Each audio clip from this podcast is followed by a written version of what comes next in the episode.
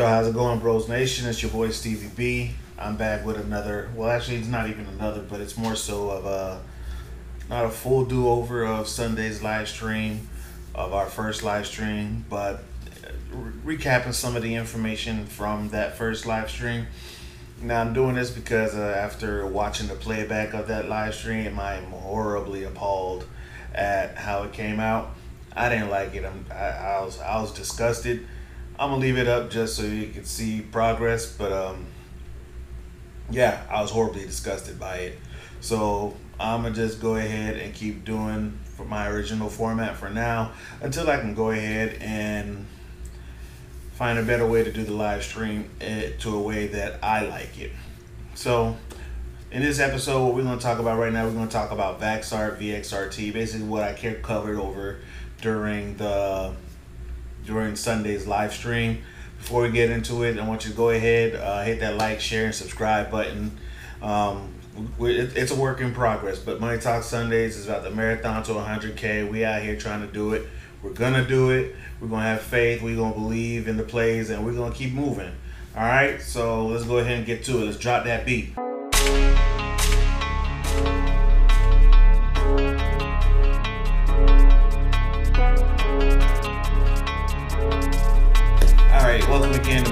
Sundays. Let's talk VXRT. Now, last Thursday, the company announced the creation of an eight member scientific and clinical advisory board. Interestingly enough, though, even though they just now announced this board, they actually had their first meeting back on the 24th of July last month.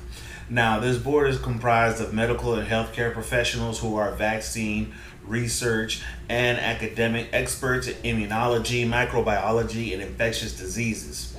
Um, the, the Vaxart CEO said that we are excited to have such preeminent leaders in their fields joining our scientific and clinical advisory board.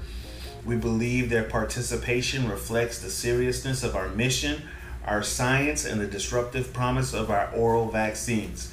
We will benefit from access to their years of experience and deep expertise as we continue to advance our portfolio of programs. One of the new board members had this to say about joining Vaxart. I am excited by the work Vaxart is doing and the promise its work holds for improving public health. At room temperature stable pill, a room temperature stable pill has the promise to change how we vaccinate people both in the US as well as abroad. An oral tablet vaccine could help vaccinate more people sooner in more corners of the world and thus has the potential to make a major contribution to public health globally, i.e., it'll be a big disruption in the vaccine industry. Forget needles, forget shots, forget waiting at the doctor's office, forget all that stuff. Just, just go to the pharmacy, pick up the pill, and move out. Hell, you might even be able to get it over the counter. Just get it over the counter and move on out with your business, carry on with your day.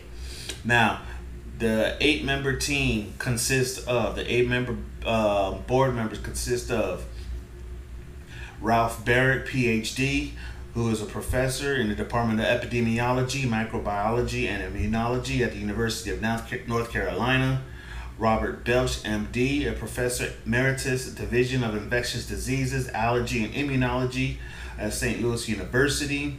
Dr. Stefan Gravenstein, professor of medicine at Brown University. Dr. Gregory Gray, professor of medicine at Duke University. Dr. Harry Greenberg, um, associate dean for research, uh, Joseph D. Grant, professor in the School of Medicine at Stanford University.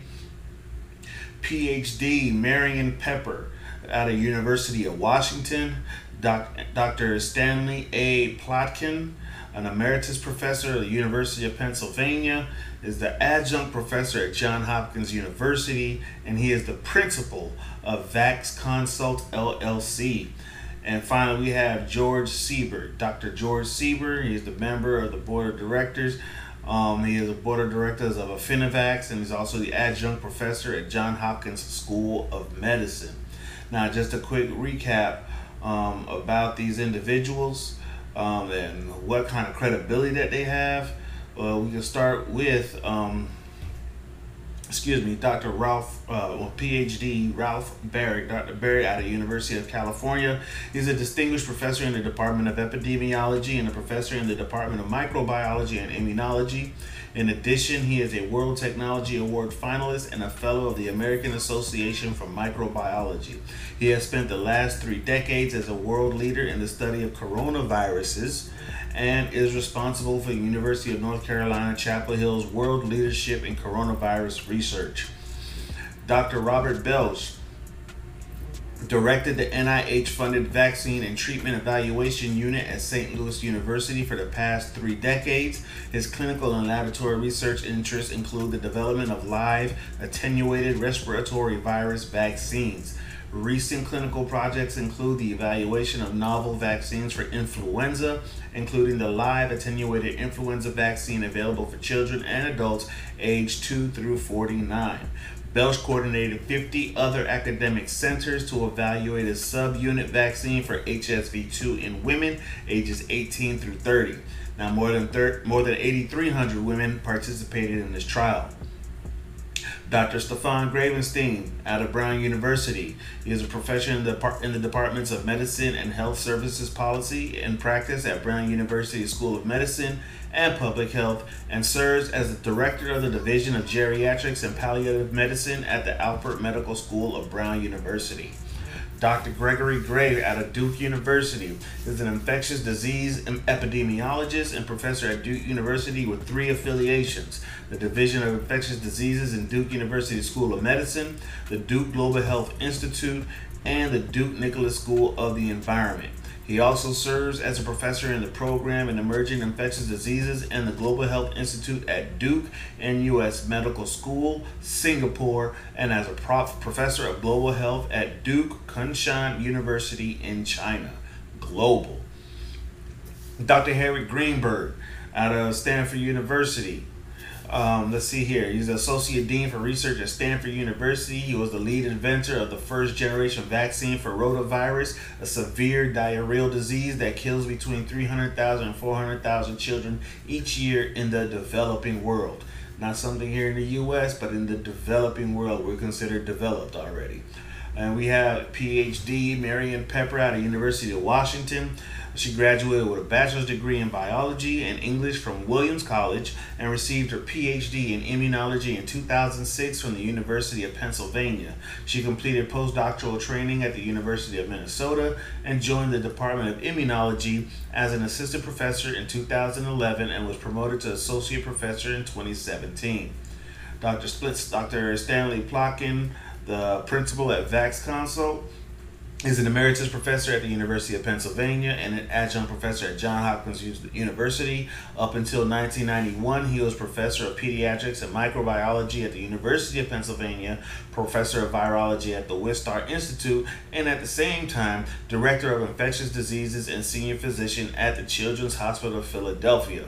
In 91, Plotkin left the university to join the vaccine manufacturer Pasteur Mérieux Connaught, where for seven years he was the medical and scientific director based at Marnes-la-Coquette, now known as Sanofi Pasteur. Dr. George Siber, he is an internationally recognized vaccine expert with 40 years of experience in developing numerous innovative vaccines. From 75 to 96, Siber served on the Faculty of Medicine at Harvard University as assistant and associate professor of medicine based at the Dana Farber Cancer Institute. Concurrently, from 82 to 96, Siber was director of the Massachusetts Biologic Laboratories. Under his leadership, the lab developed specific immune globulins to CMV and to RSV, the precursor product to Synagis. So that's just a brief synapse of, of the board members at, at, the, at VXRT. The, it's pretty much a who's who of viruses and epidemiology and vaccines. So we know that uh, this phase two that they're looking to start real soon is going to consist of a few people, and they're really looking to push this out, and they're going to go ahead and make this happen. So y'all better stay on board because word is getting around that VXRT is not playing games. They're not waiting around for Uncle Sam. So now my prediction for VXRT hasn't changed. If you haven't started investing in VXRT, you're going to want to go ahead and do so now. It is currently trading around $9 and chain. It's up from what it was two days ago, about roughly a dollar and a half. We'll see how it does tomorrow in pre-market trading. But I'm telling you, with, within the next six months, by the end of the year, I'm looking up. I'm looking to see uh, VXRT in double digit double digits. They're actually putting a price uh, price target of thirty dollars on it.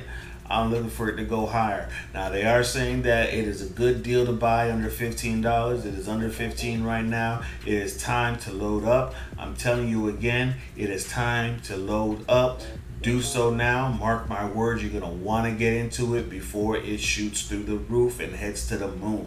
Anyway, this is your boy Stevie B with Money Talk Sundays. This is my VXRT update. Uh, once again, just like, share, subscribe. Hit the, uh, hit that link in the description box to support the channel, support the movement. Check out the uh, podcast on Spotify. Uh, Apple Podcasts, Anchor, uh, Google Podcasts, Breaker, you name it. The Money Talk Sundays podcast is there, and we're going to keep it moving. Until next time, y'all have a good one. Peace.